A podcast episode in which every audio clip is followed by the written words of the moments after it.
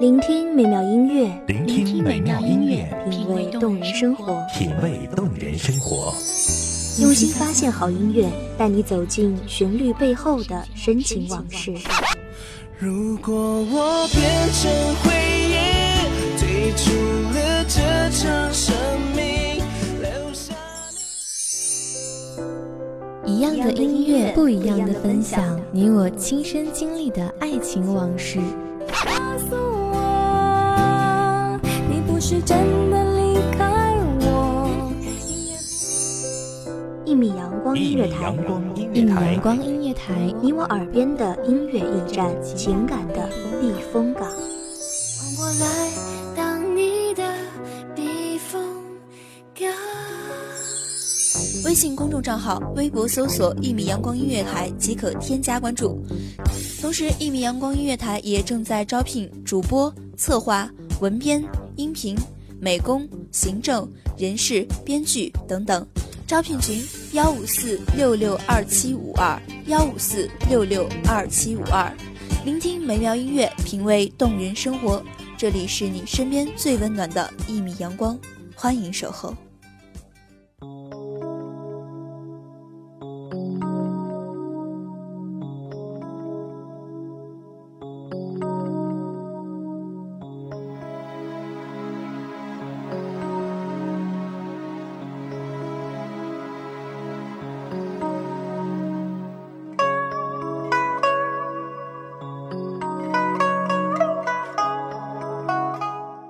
窗烛影摇书案上，野泉声入砚池中。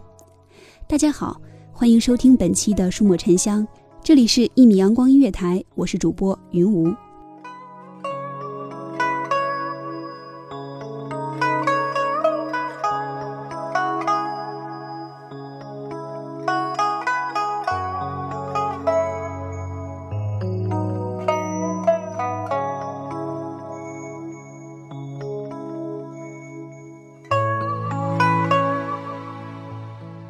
史家之绝唱，无韵之离骚。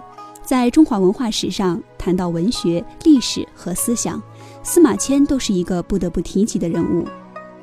司马迁成就了《史记》，同样也是《史记》成全了司马迁。我们读中国的历史书，《史记》便是一本不得不去读的启蒙书。作为中国历史上第一部真正意义上的历史书，《史记》不独独为中国的历史学树立了一个标杆。更为中国文化树立了一座精神丰碑。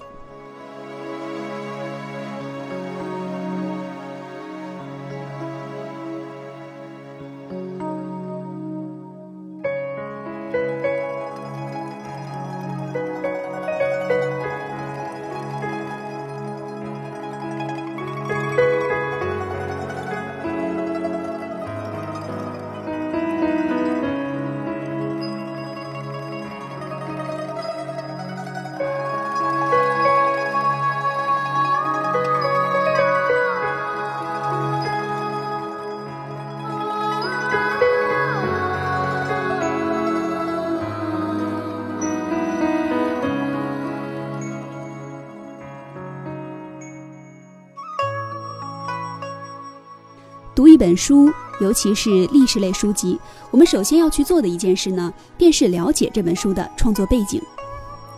我们纵观司马迁的一生，史官世家出身，也有令人艳羡的事成，少年壮游的阅历，继任太史令的机遇，遭受宫刑的屈辱，发奋著书的经历，无一不是为《史记》的产生准备了条件。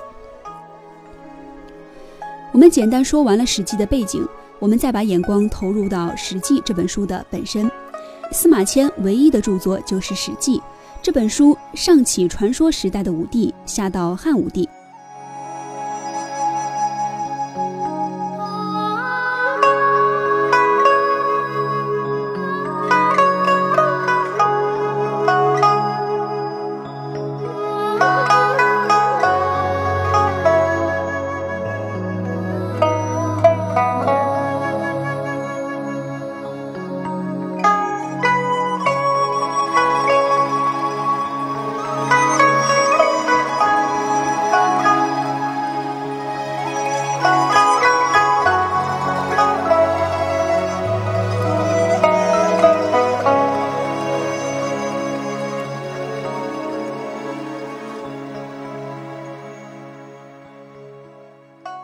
史记》的不朽不仅仅是因为它是中国第一部真正意义上的史书，而且《史记》还开创了一种前所未有的新的史学方法，即纪传体的史学方法。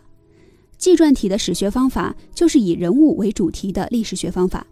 这种方法是将每一个司马迁认为足以特征某一历史时代的历史人物的事迹，归纳到他自己的名字下面，替他写成一篇传记。这些人物传记呢，每一篇都可以独立，合起来看呢，又可以显示某一历史时代的全部的社会内容。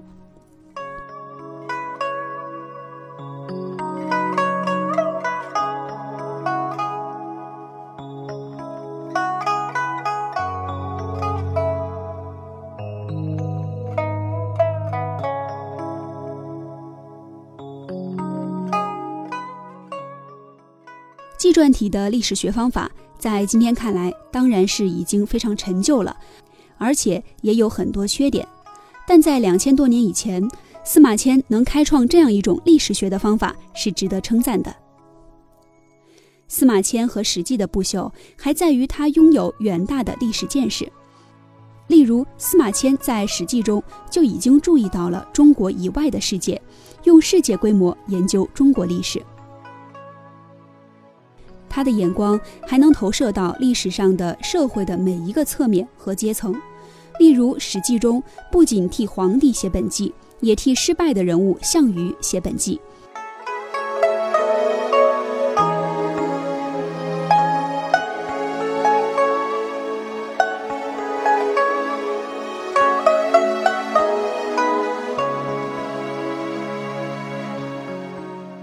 史记》的内容是精彩纷呈、博大精深的。作为二十四史的第一部，它在中华文化中的价值是毋庸置疑的。梁启超认为，《史记》的价值啊，在于开创了几种新的史学局面。在这里呢，我就分享给大家。第一个价值是说，《史记》是以人物为中心。在中国史学界一直讨论的一个话题呢，便是历史是由环境构成还是人物构成。梁启超认为，虽然两方都有道理，但是啊，他更偏向于后者。司马迁在《史记》中开创了以人物为中心的历史观点，以无数个人传记的集合构成一本史书，结果成为人的历史而非社会的历史，这是《史记》的短处。但是对于能发动社会事变的主要人物，司马迁不吝笔墨，为他们在史书上留下了浓墨重彩的一笔，从而得以传承下来。这是《史记》的长处。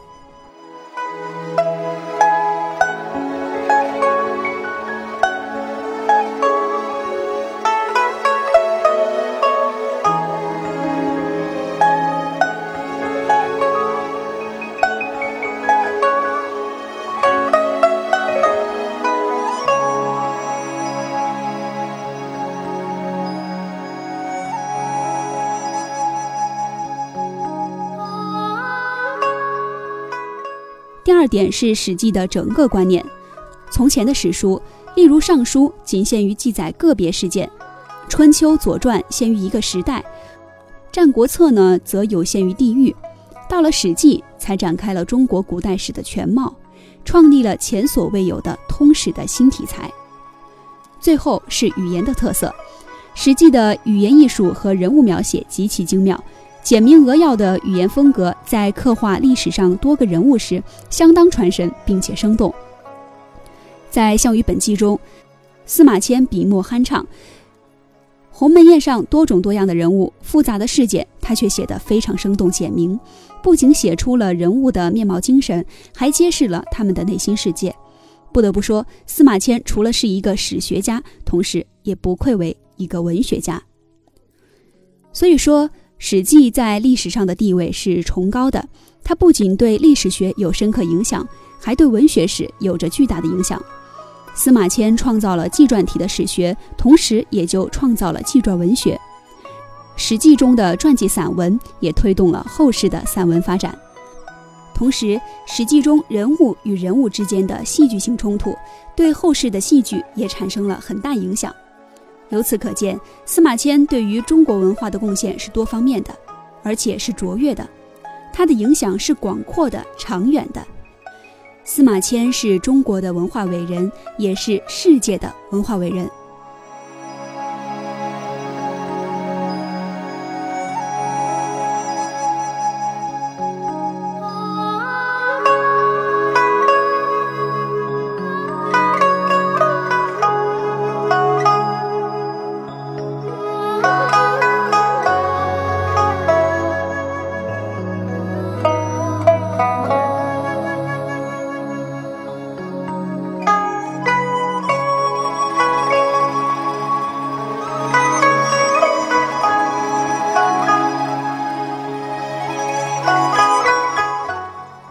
以上就是本期节目的全部内容，感谢您的收听。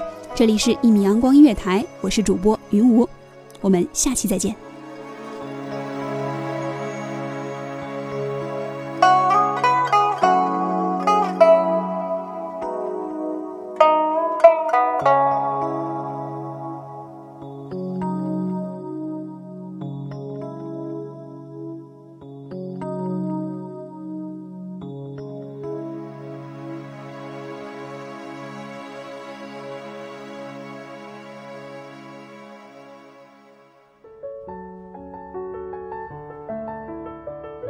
守候只为那一米的阳光，穿行与你相约在梦之彼岸。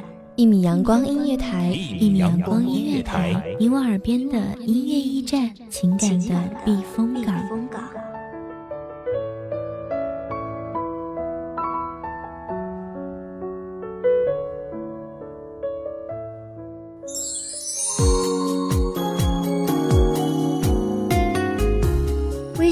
账号、微博搜索“一米阳光音乐台”即可添加关注。同时，一米阳光音乐台也正在招收主播、策划、编剧、文编、音频、美工、人事、行政、运营等等。招聘群：幺五四六六二七五二。聆听美妙音乐，品味动人生活。这里是你身边最温暖的一米阳光音乐台，欢迎守候。